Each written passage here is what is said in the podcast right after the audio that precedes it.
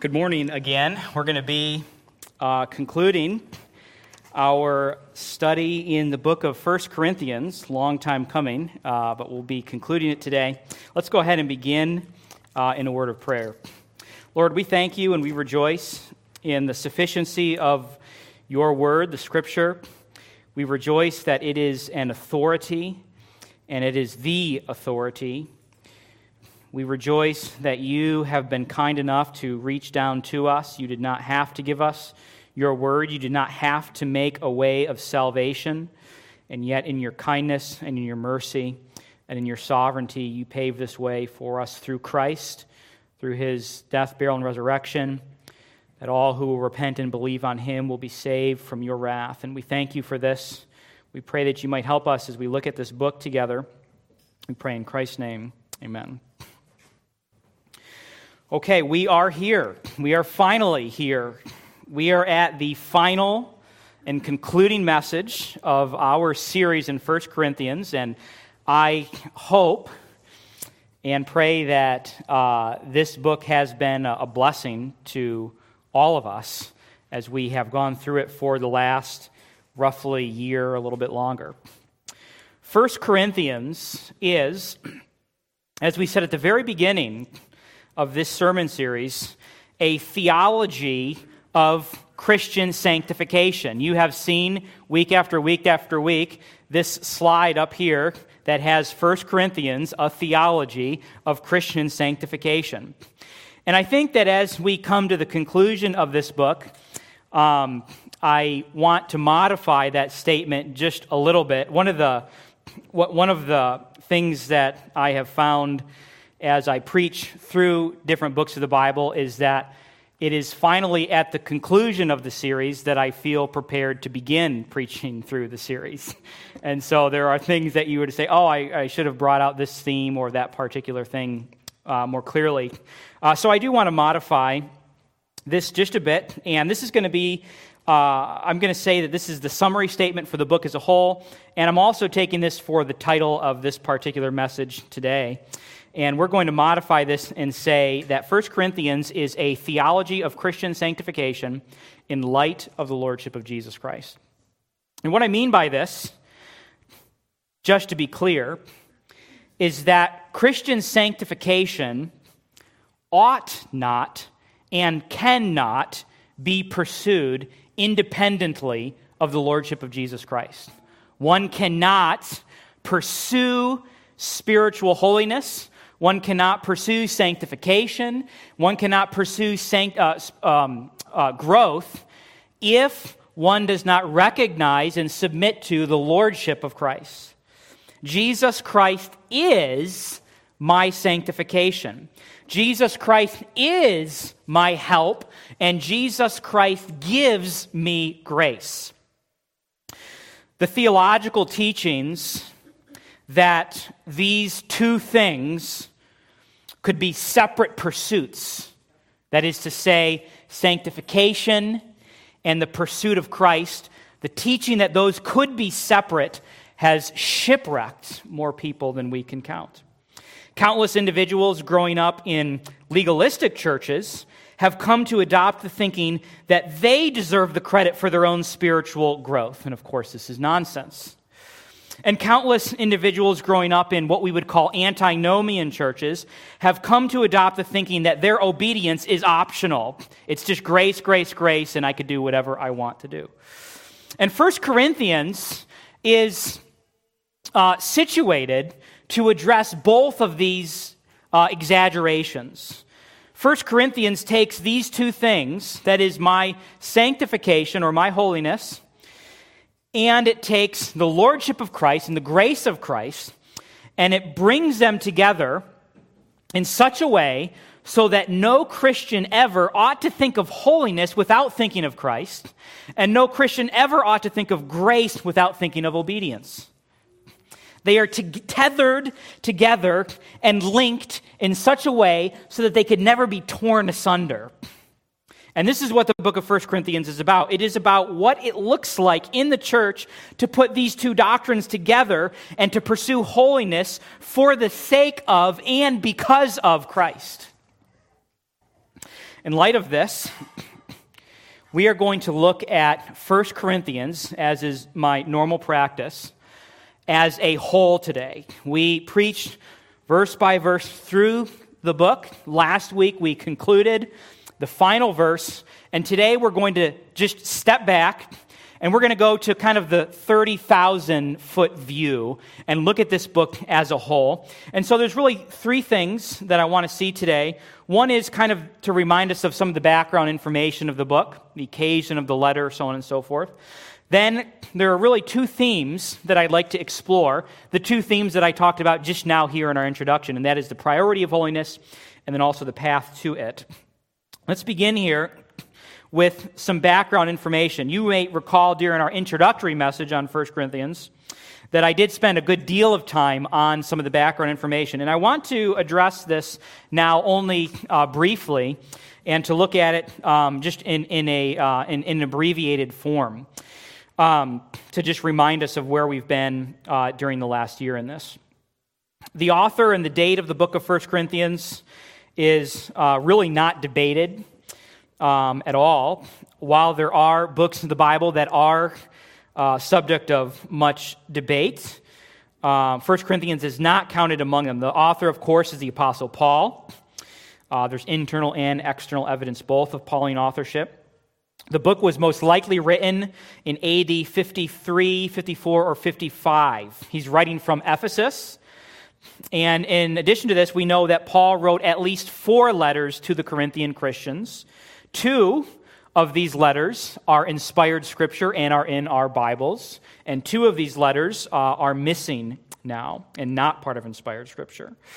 The audience, of course, is the church in Corinth. Noteworthy is the context, and this helps us to understand part of what's going on in some of the commands he gives here. But noteworthy is the context that these Corinthian Christians find themselves in. They were living in a culture that was drastically different from God's standards of holiness. The city of Corinth was a Greek city that was destroyed in 146 BC and reestablished as a Roman colony in 44 BC. The location, of course, made it an important trade route. Located in modern day Greece, Corinth is situated on a four mile wide isthmus. And today there is a canal so that ships can sail through. But during Paul's day, there was no canal, but there was actually a four mile track through here cut out of the rock so that ships were actually brought onto shore and they were moved uh, by cart across this four miles, and then they were transported to the other side, and this would save these ships a 250 mile voyage around. Now, for this reason, the city of Corinth was a hub of activity. I mean, everyone was going through Corinth. It is believed that the population was between 80,000 and 100,000 people. Um, just to give you a, um, reference point for this Wayne County, the entire county is 115,000 people, so a little bit less uh, than that. But more importantly for our study, more directly related to the book of 1 Corinthians, is that the, the city of Corinth was known for its moral corruption and depravity, especially its sexual depravity. Uh, no wonder, because it is a, or was a port city, and this is uh, all too common for these kinds of trade centers.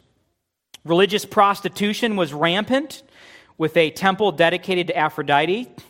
While Plato did live a little bit before Paul, it is telling that Plato referred to a prostitute as a Corinthian girl. Okay? And so this culture was just rampant with this kind of behavior. We saw that the problem at the church of Corinth was that they began to blur the distinctions and the lines between the church and the world. The Corinthian church's problem was that they began to tolerate worldliness. They began to look like Corinth. And even in some situations, as we saw in 1 Corinthians 5, go farther than the Corinthians had gone in their depravity. For this reason, Paul needed to confront these people. The book of 1 Corinthians is what we call an occasional letter. An occasional letter is not a letter that you write. Uh, every once in a while, occasionally. An occasional letter in Scripture is a letter that is written specifically to address certain instances or situations going on in a particular uh, context.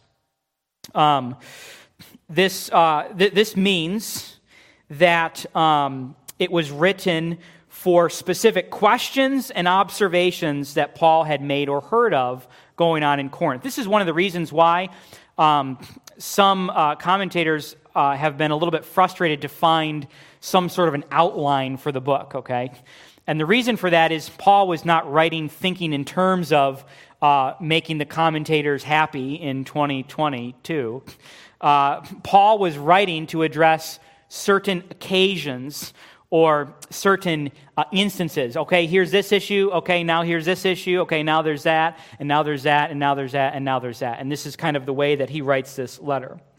You may recall that six times in 1 Corinthians, he used the phrase now concerning, which is an example of where he is addressing issues that the Corinthian church asked him. What about this issue? What about this issue? Okay, now concerning this. Okay, now concerning this.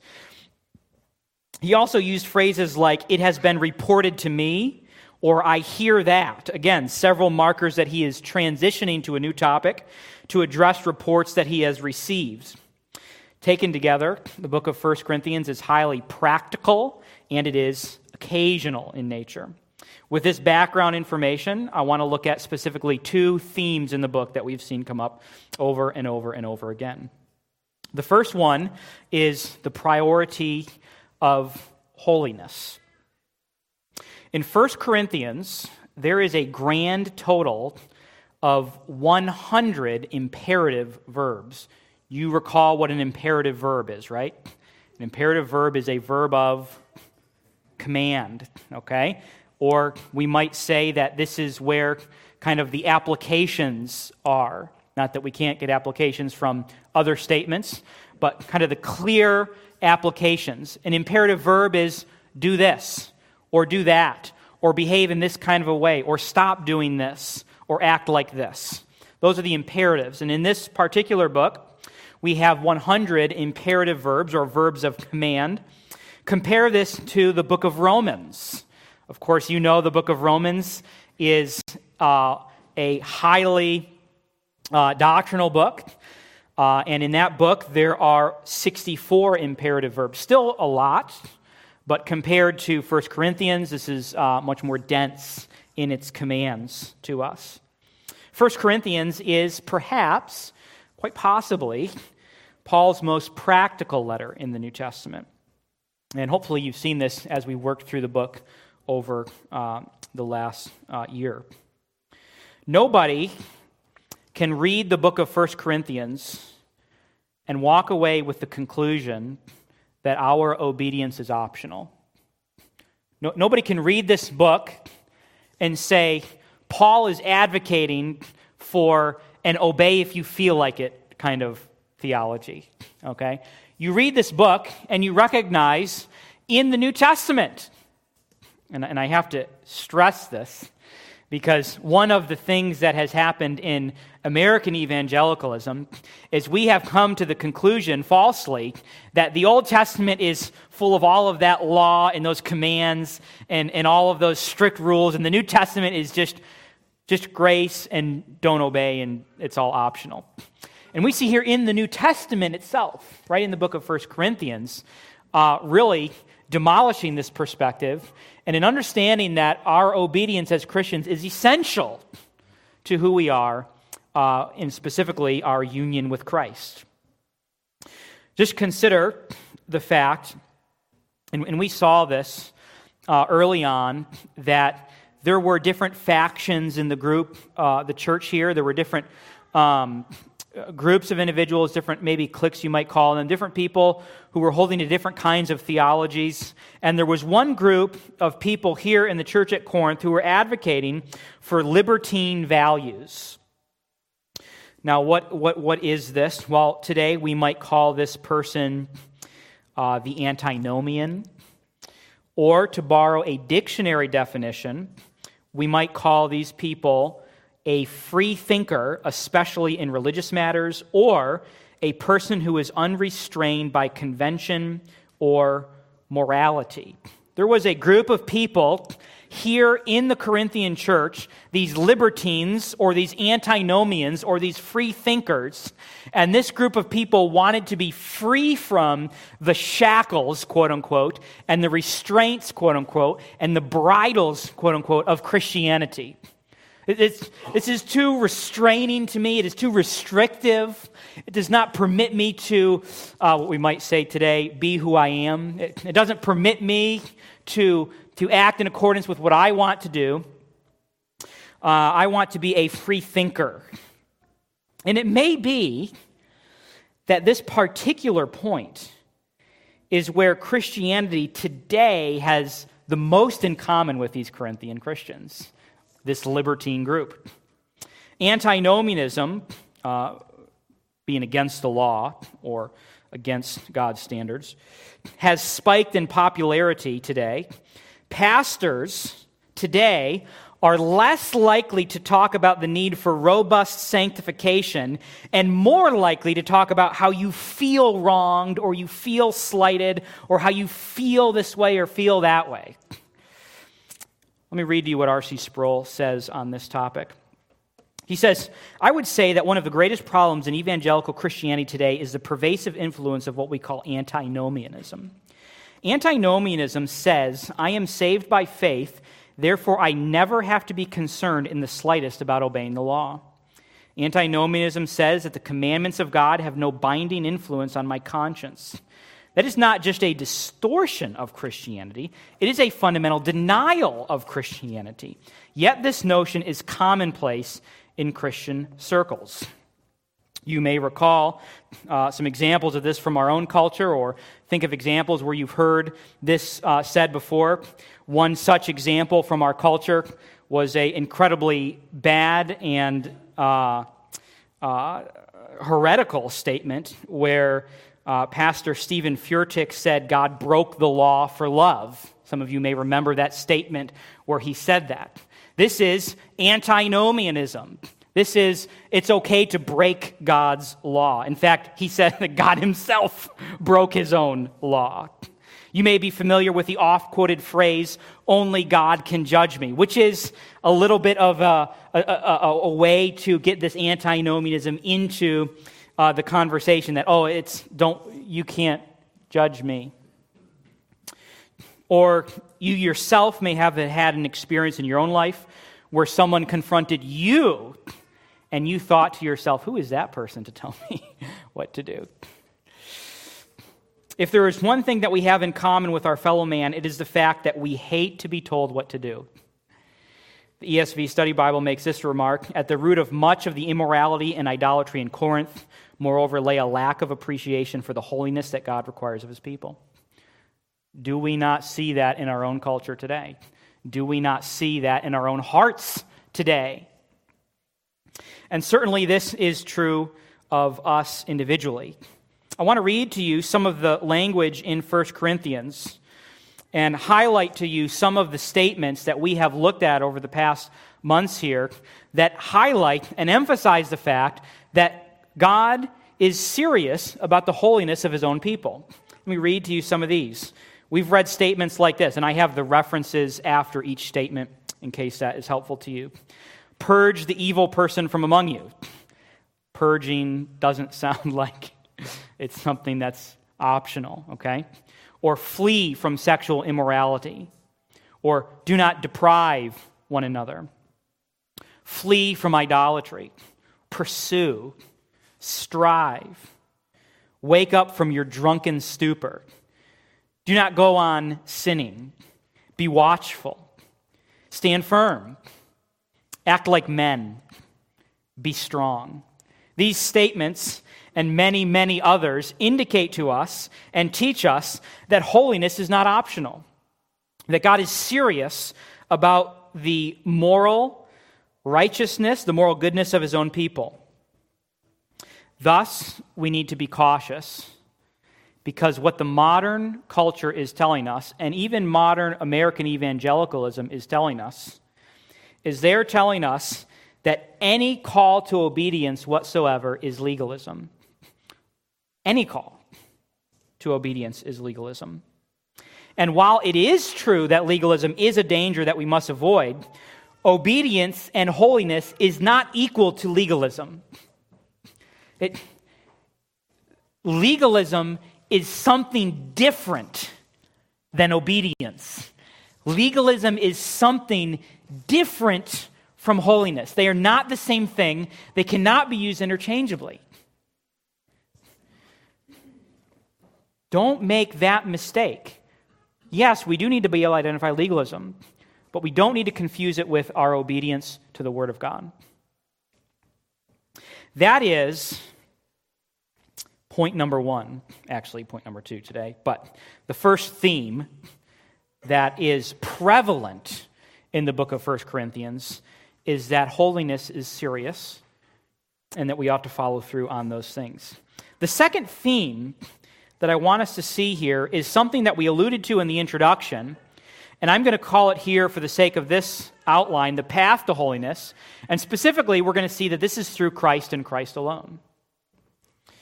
Legalism would be pursuing obedience without Christ. But we are called to pursue it with and through and because of Christ. Obedience in the Christian life is clear. But this letter to the Corinthians also gives us the blueprints for how we are to get there. I mentioned a few moments ago that there are 100 imperative verbs in the book. Do you know what else is prominently featured in the book of 1 Corinthians besides these imperative verbs? The phrase in Christ or variations of that phrase like in him, referring to Christ. Those phrases, in Christ or in him, shows up 20 times. Not only this, but Christ's preeminence is also put on display since he is called Lord 62 times in the book, and he is called Christ 55 times in the book. It is absolutely and completely impossible to read 1 Corinthians and come to the conclusion that it is possible to have obedience apart from Christ. You know where Jesus says, apart from me, you can do nothing. Right? It's not you can do three things apart from me, or four things, or one thing. It's you can do nothing apart from Christ. There is no morality outside of Jesus Christ. There is no neutral territory where the believer and the unbeliever can have common ground. You are either for Christ or you are against him. There are two options. Either you have Jesus Christ or you are immoral. you can't have morality without Christ. You can't say, without Jesus Christ, I am a good person.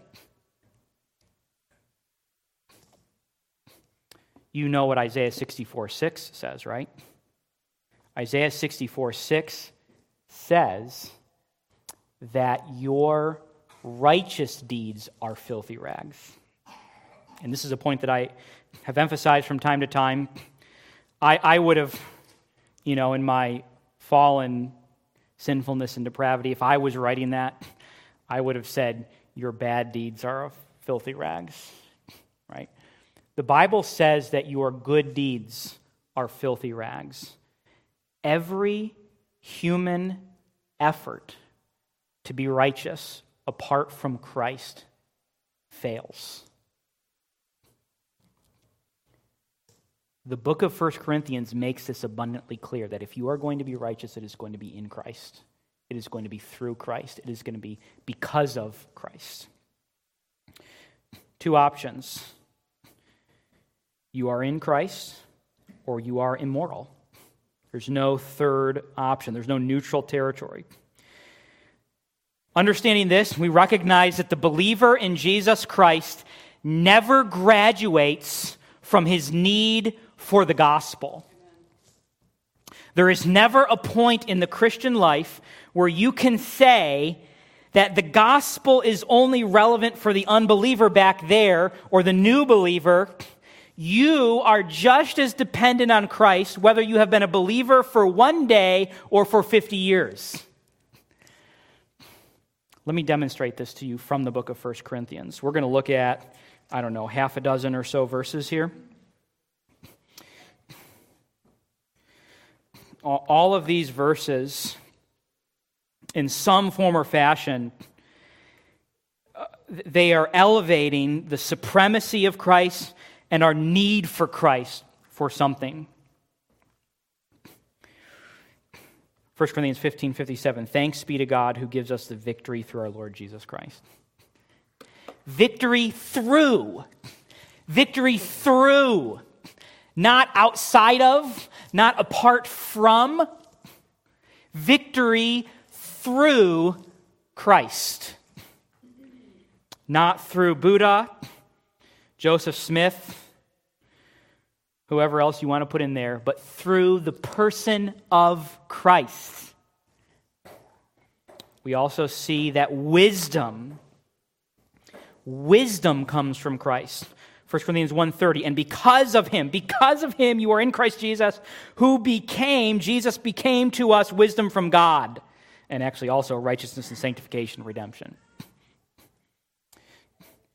Actually, do you remember when we preached through 1 Corinthians 1? Do you remember this section? Talking about a comparison between two kinds of wisdom the wisdom of God and the wisdom of man. And do you remember that we saw that God delights to abase the wisdom of man so that he can elevate and raise his own wisdom? Meaning that if you are seeking wisdom apart from Christ, God is wanting and is abasing that because only wisdom can come through Jesus Christ. You, you see how we can't pull these things apart so that I can have wisdom without him? Sanctification, 1 Corinthians 6:11. Some and such were some of you, but you were washed, you were sanctified, you were justified in in the name of in the name of Jesus Christ, the Lord Jesus Christ, and by the Spirit of our God. Sanctification, washing, justification through Christ. We have commands also that are given to us and they are rooted in Christ. Here's an example from 1 Corinthians 6:15 to flee from prostitution and this is grounded in union with Christ. Do you not know that your bodies are members of Christ? Shall I then take the members of Christ and make them members of a prostitute? Never. Where is this command grounded? It is grounded in my union with Christ. Because you are united with Christ through the gospel, don't do this. The discussion on conscience issues this discussion is grounded in Christ. 1 Corinthians 8:11. And so by your knowledge this weak person is destroyed, talking about someone who's um, damaging someone else's conscience. The brother for whom Christ died. You ought not do that because Christ died for this brother. It's grounded in the work of redemption. Behave in this way because of Christ. Paul, likewise, is at liberty to ground his commands in Christ. In 1 Corinthians 1 and verse 10, we read this I appeal to you, brothers, by what? If, if you were going to make an appeal to somebody and say, you need to behave in this kind of a way, what would the standard be? According to what standard? We talked about this at the, the 9 a.m. service a little bit today. And we talked about the fact that there are some individuals who are saying, you can go to the culture and you can argue for truth, but you need to leave the Bible out of it because they don't believe in that authority. What is this saying? I appeal to you, brothers, by shared values, I, I, appeal to you by this outside standard. I appeal to you by Jesus Christ. As Christians, when we appeal to one another and we appeal to the culture and we are making appeals for certain moral behavior and certain ethical behavior that is to be rooted and grounded in Christ, whether they believe in Christ or not, whether they are a Christian or not, because this is authoritative. In short, there is no shortage of Christ in this book. Christ is the means to holiness. Now, if you want to know what legalism is, as we saw a moment ago, we, we said very clearly that legalism is not equivalent to holiness or obedience. If you want to know what legalism is, legalism would be to take your pursuit of Christ and your pursuit of holiness and to separate those two things. To say that either I can't, just give me the list of rules in the Bible and I will get to work on me. I will lift myself up by my own hand, by my own strength and I will do this and I will get the credit for my own moral goodness. That's legalism. It is also legalistic to separate those two things and to go to the other and to say, I can pursue a relationship with Christ. I can pursue and love God with no regard for his rules or his standard of holiness. That's also legalistic. To separate those two things is what legalism is. It is to imagine or to think that you could somehow become holy or sanctified apart from Christ. Legalism is when you look at yourself and say, I'm not half bad. I've done a pretty decent job of cleaning myself up. In the book of 1 Corinthians, you have a strong emphasis on holiness, and you also have a strong gospel thread that is woven through the entire book that holds the whole thing together. Everywhere you turn, there's Christ, there's grace, there's mercy, there's forgiveness, there's the gospel again and again and again and again. You have an emphasis in this book on divine grace that is absolutely essential and necessary, not just for initial salvation, but for daily and ongoing sanctification. If you are in Christ today, if you are, if you are here and you have repented and believed on Christ, you are a Christian you are, are just as in need of the gospel as you were on the day of your conversion. You are just as in need of grace as you were in that initial moment. Apart from me, you can do nothing.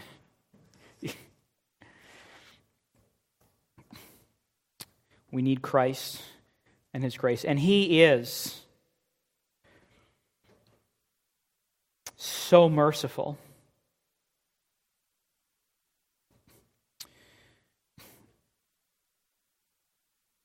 Because even when we do not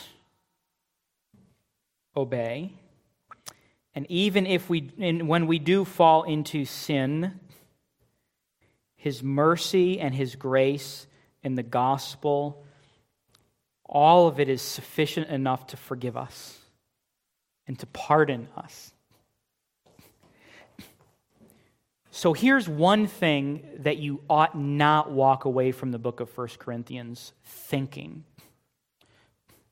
Wow, that is a high standard. Okay, yes, we can think that. It is a high standard.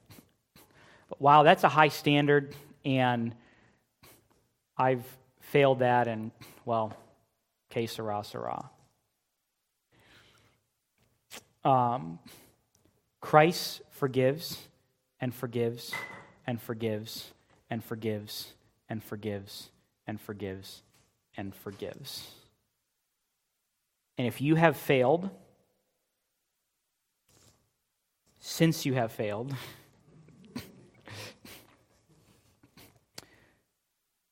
run to Christ.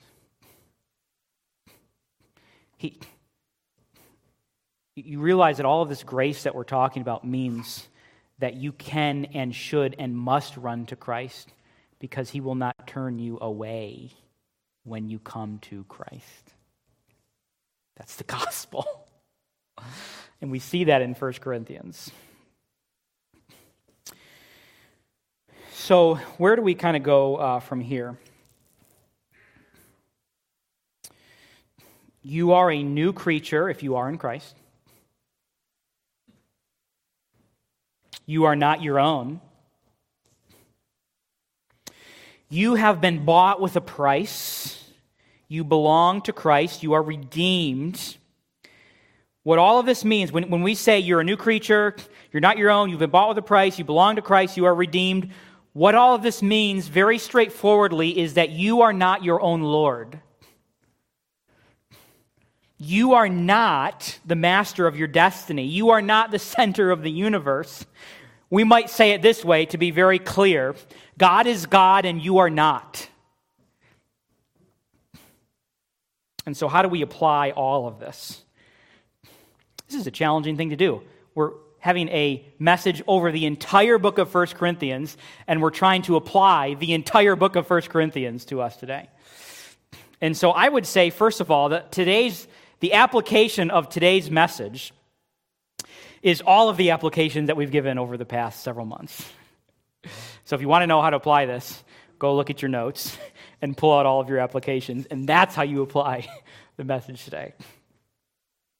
But I didn't want to just say that. Um, so I, I, chose some, some highlights. I wanted to take um, so, some of the uh, highlights from the book, some of the major themes of the book, and give to us those applications. So these are kind of a little bit recycled. I've reworded them a little bit. Um, but, but these are some applications from the book as a whole. And I'm going to do something that I've, I've never done before, uh, and that is well, uh, th- I'm going to give you uh, the longest list of applications I've ever given to you before, okay? I'm going to give to you 16 applications today. I've never concluded a sermon with 16 applications. Probably the max is five before, okay? But I'm going to do 16 today. Uh, and the reason is because I'm trying to hit on all of the many, many, many things. Remember, this is an occasional letter. There's been a lot of content in this book. He's gone from here to here to here to there to there to there to there to there to there to there to there. And so these are kind of just a summary of some of these. Um, so you're not, if you're taking notes, you're not going to get all these down because I'm going to scroll through them. So don't panic. If if you want them, I will give them to you. Okay. If if you want to get every one of them written down, then I will email them, text them, whatever to you. Okay. All right. So here's here's uh, our our 16 points of application from 1 Corinthians. Rigorously pursue Christian unity in the church. We saw this right at the very beginning where Paul was rebuking them for being fractured and divided. As a church, Crossview Church, we need to be united with one another. Again, this happens in Christ. We also saw in 1 Corinthians 1, this is particularly from the section on um, human wisdom versus, versus divine wisdom boast in the Lord, not in yourself. This is why God was cutting off human wisdom, remember? He was cutting it off so that everyone who boasts would boast in the Lord not in themselves. Not look at what I've done, look at my wisdom, look where I've gotten me, but it's no, without Christ, where would I be? Next, rejoice that God's wisdom has chosen the weak and foolish to shame the strong and wise. God has done this on purpose so that he would shame those who think they could have wisdom apart from him.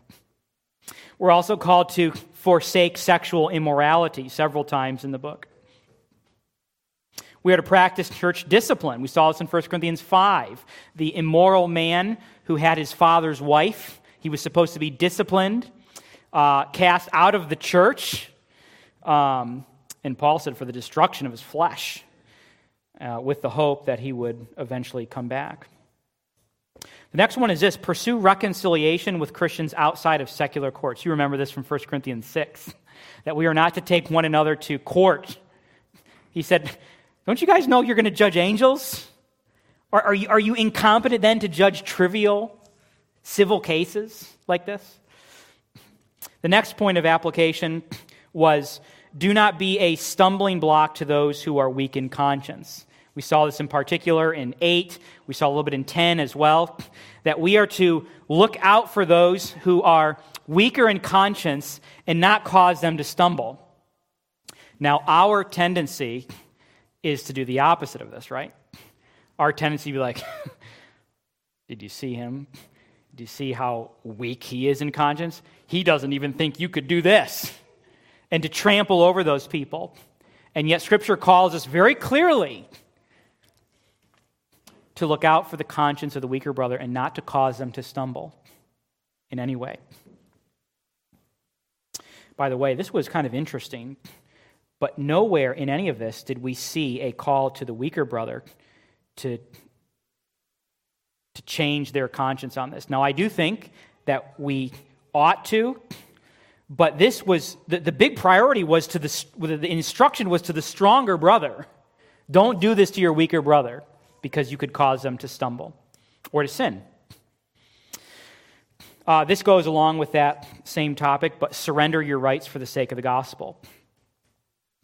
We, as American Christians, have a tendency to think very highly of our rights. And Scripture says if you are going to cause someone to stumble, fall into sin, then you need to surrender your rights. The next one is this uh, this is 1 Corinthians 10 13. Many of you have memorized this. God is faithful and will not permit you to be tempted beyond your ability.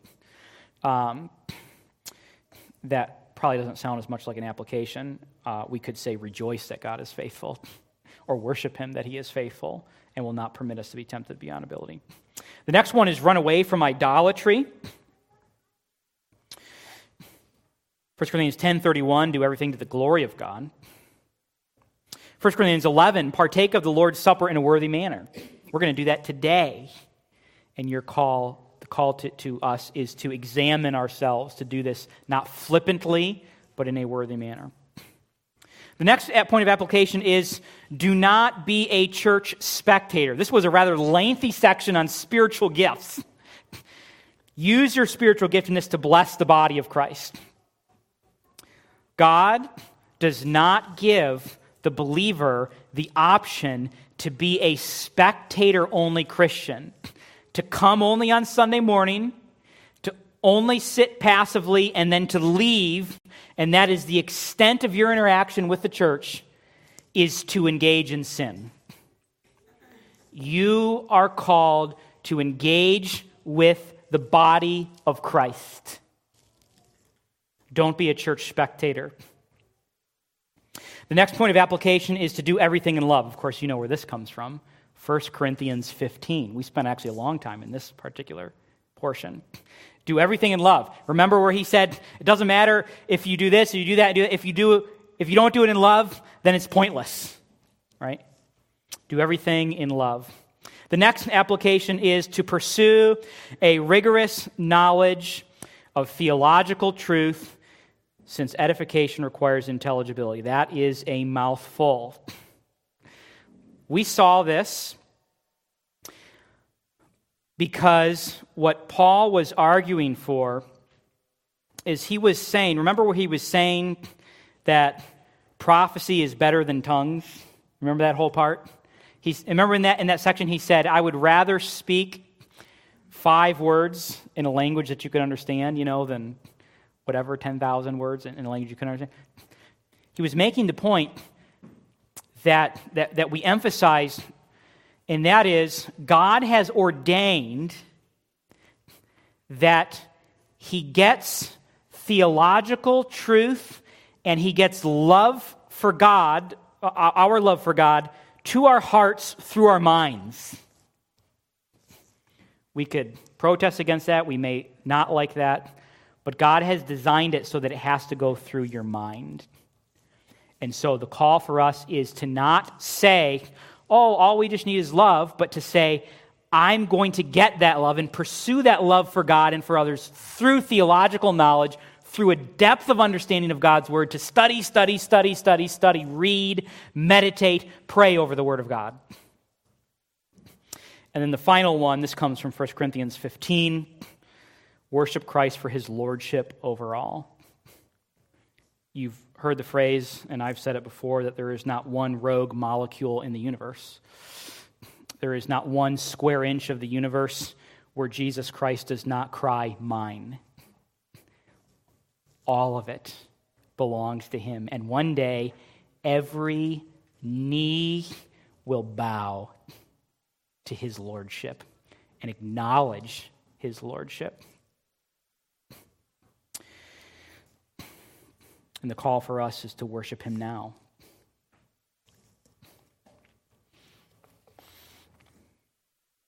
My prayer is that because of the book of First Corinthians, we would adore Christ more. My prayer is that you love Christ more today than you did when we started this book, and that you are in awe of him more, and that you are specifically in awe of the fact that not only did he give us these commands to obey, but he gave us the means to obey as well that he said, I'm not going to leave them ill equipped or unequipped to obey, but I am going to give them what the standard is and I am going to equip them to do it. And not only am I going to equip them to do it, but when they fail to do it, I'm going to forgive them for their failure to do it and help them to do it next time.